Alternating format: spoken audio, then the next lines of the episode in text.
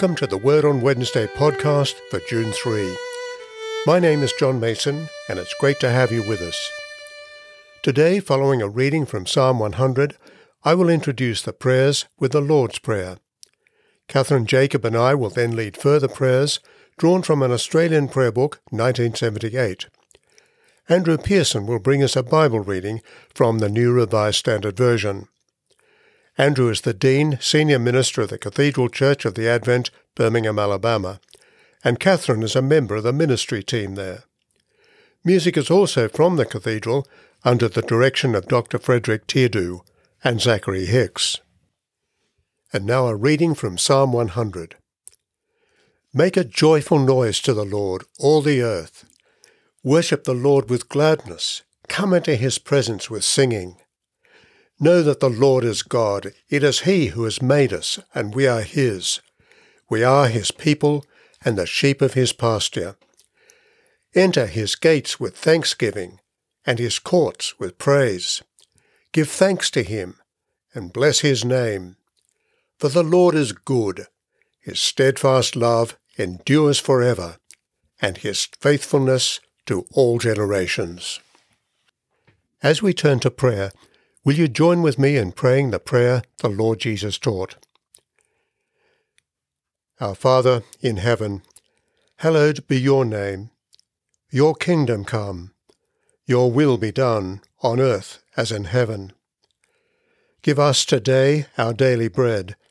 Forgive us our sins, as we forgive those who sin against us. Lead us not into temptation, but deliver us from evil. For the kingdom, the power, and the glory are yours, now and forever. Amen. A prayer for Trinity Sunday. Almighty and everlasting God, you have given us, your servants, grace by the confession of a true faith to acknowledge the glory of the eternal Trinity, and by your divine power to worship you as one. We pray that you would keep us steadfast in this faith and evermore defend us from all adversities through Christ our Lord. Amen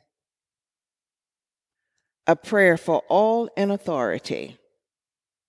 Almighty God, the fountain of all goodness, we humbly pray you to bless all who hold positions of authority and public office in every land, so that all things, especially in these uncertain times, may be ordered in wisdom, righteousness, and peace, to the honor of your holy name and the good of your church and people through Jesus Christ our Lord. Amen. A prayer for everyone in need. O God, creator and preserver of all people, we humbly pray for all sorts and conditions of men and women, that you would be pleased to make your way known to them, your saving power among all nations. We commend to your fatherly goodness all who are afflicted or distressed with any kind of sickness or sorrow, anxiety or need. Especially we pray for family, friends, and those who are known to us. Lord, we particularly pray for your comfort for those who are grieving the loss of loved ones at this time. And so we pray for the ongoing research into a vaccine and a cure for COVID 19. Lord, we also pray for the many who are out of work. Give wisdom and compassion to leaders, enabling them to facilitate an effective economic recovery and so provide opportunity for work for everyone. We also pray for those who are in physical, mental, or emotional danger at this time. Father, may it please you to comfort and relieve them according to their needs, giving them patience in their sufferings and a happy issue out of all their afflictions. All this we ask for the sake of Jesus Christ our Lord. Amen. O God, the author of love and peace, in knowledge of whom stands our eternal life, whose service is perfect freedom, defend us, your servants, in all assaults of our enemies, that surely, trusting in your defense, we may not fear the power of any adversaries, through Jesus Christ our Lord. Amen. The grace of our Lord Jesus Christ and the love of God and the fellowship of the Holy Spirit be with us all evermore. Amen. A reading from Paul's letter to the Colossians, chapter 1, verses 1 through 8. Paul, an apostle of Christ Jesus by the will of God, and Timothy, our brother, to the saints and faithful brothers and sisters in Christ in Colossae, grace to you and peace from God our Father. In our prayers for you, we always thank God, the Father of our Lord Jesus Christ, for we have heard of your faith in Christ Jesus and of the love that you have for all the saints, because of the hope laid up for you in heaven. You have heard of this hope before in the word of truth, the gospel that has come to you, just as it is bearing fruit and growing in the whole world so it has been bearing fruit among yourselves from the day you heard it and truly comprehended the grace of God. This you learned from Epaphras, our beloved fellow servant. He is a faithful minister of Christ on your behalf, and he has made known to us your love in the Spirit. This is the word of the Lord.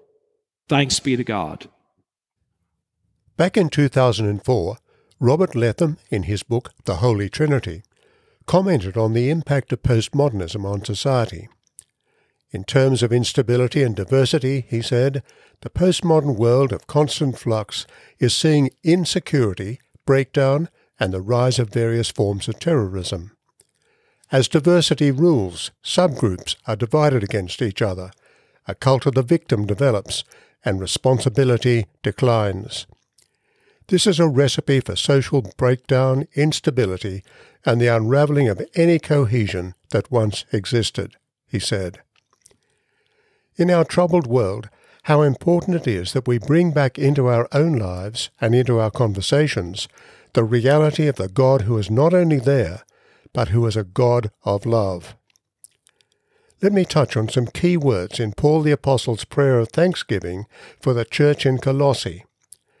In Colossians chapter 1 verse 3 we read, In our prayers for you we'll always thank God, the Father of our Lord Jesus Christ.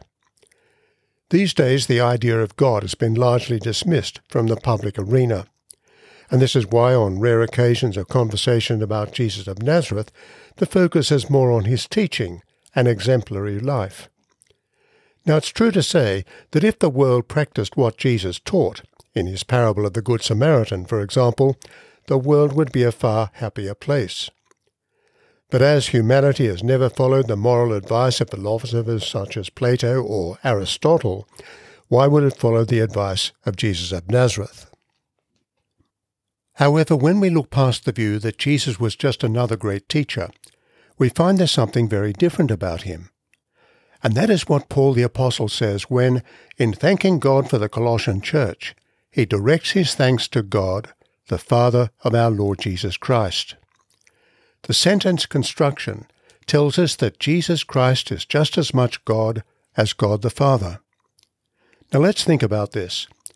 The essential nature of a perfect Father is to love and give life. Paul's understanding is that God the Father delights to love and give life. From eternity, God the Father has given life to a Son. Think for a moment of a fountain. Its essential nature is to pour out water. Paul's words are consistent with what we read in the opening lines of John's Gospel. In the beginning was the Word, the Word was with God, and the Word was God. And in Jeremiah chapter 2, the Lord says of himself that he is the spring of living water. From eternity before the creation of the universe, God the Father was loving and begetting his Son. God did not become a father at some point. In the same way that a fountain is not a fountain if it does not pour out water, so God the Father would not be who he is unless he is giving life to his Son. God the Father and God the Son are distinct persons, but they are inseparable from one another. they always love one another, and they always work together in perfect harmony. This is so important, for it tells us that Paul is giving thanks to the God whose existence is not simply as a powerful intelligence behind the observable universe. Paul's prayer is personal, to God, the Father of the Lord Jesus Christ. Paul also tells us that the faith of the Colossians in Christ Jesus was personal. Furthermore, their faith expressed itself in their love and their care for one another. The Colossian church was a place where there was genuine community. People accepted one another, treated one another as equals across the social divide. Their love for one another led to compassion and practical care for those in need. Significantly, Paul goes on to tell us that the faith and love the Colossians enjoyed was inspired by a third person of the Godhead, the Holy Spirit. In verse 8, he writes that Epaphras had told him of the Colossians' love in the Spirit. In John chapter 14, we learn that Jesus had promised his disciples on the eve of his arrest that he would send the Holy Spirit to comfort and equip them. And in John 16, we learn that the Holy Spirit would also convict the world of sin and righteousness and judgment. An important part of the Spirit's work is to convict our consciences of our failure to honour and love Jesus as our Lord. One day God will ask us all, What did you do with my Son? How is it that someone who has lived a life of indifference or even hostility towards God can suddenly be aware of their sin and their need of salvation. It is the Spirit of God at work. In his prayer of thanksgiving to God for the Colossian church, Paul alerts us to the reality of the one God who exists in three persons. Our broken world needs to hear afresh the good news of this triune God, whose very nature is to love and give life. If we grieve for our world, we need to pray that God will act with compassion and send His Spirit to open blind eyes, turning hearts back to Jesus Christ as Lord. Let me conclude with the last verse of the Getty hymn, Holy Spirit, living breath of God.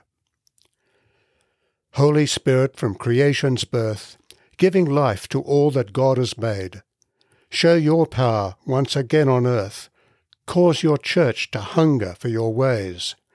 Let the fragrance of our prayers arise. Lead us on the road of sacrifice, that in unity the face of Christ may be clear for all the world to see. Amen. And now may God the Holy Trinity bring you to the knowledge of Him as Creator, Redeemer, and Sanctifier. And the blessing of God Almighty, the Father, the Son, and the Holy Spirit be with you and remain with you always. Amen.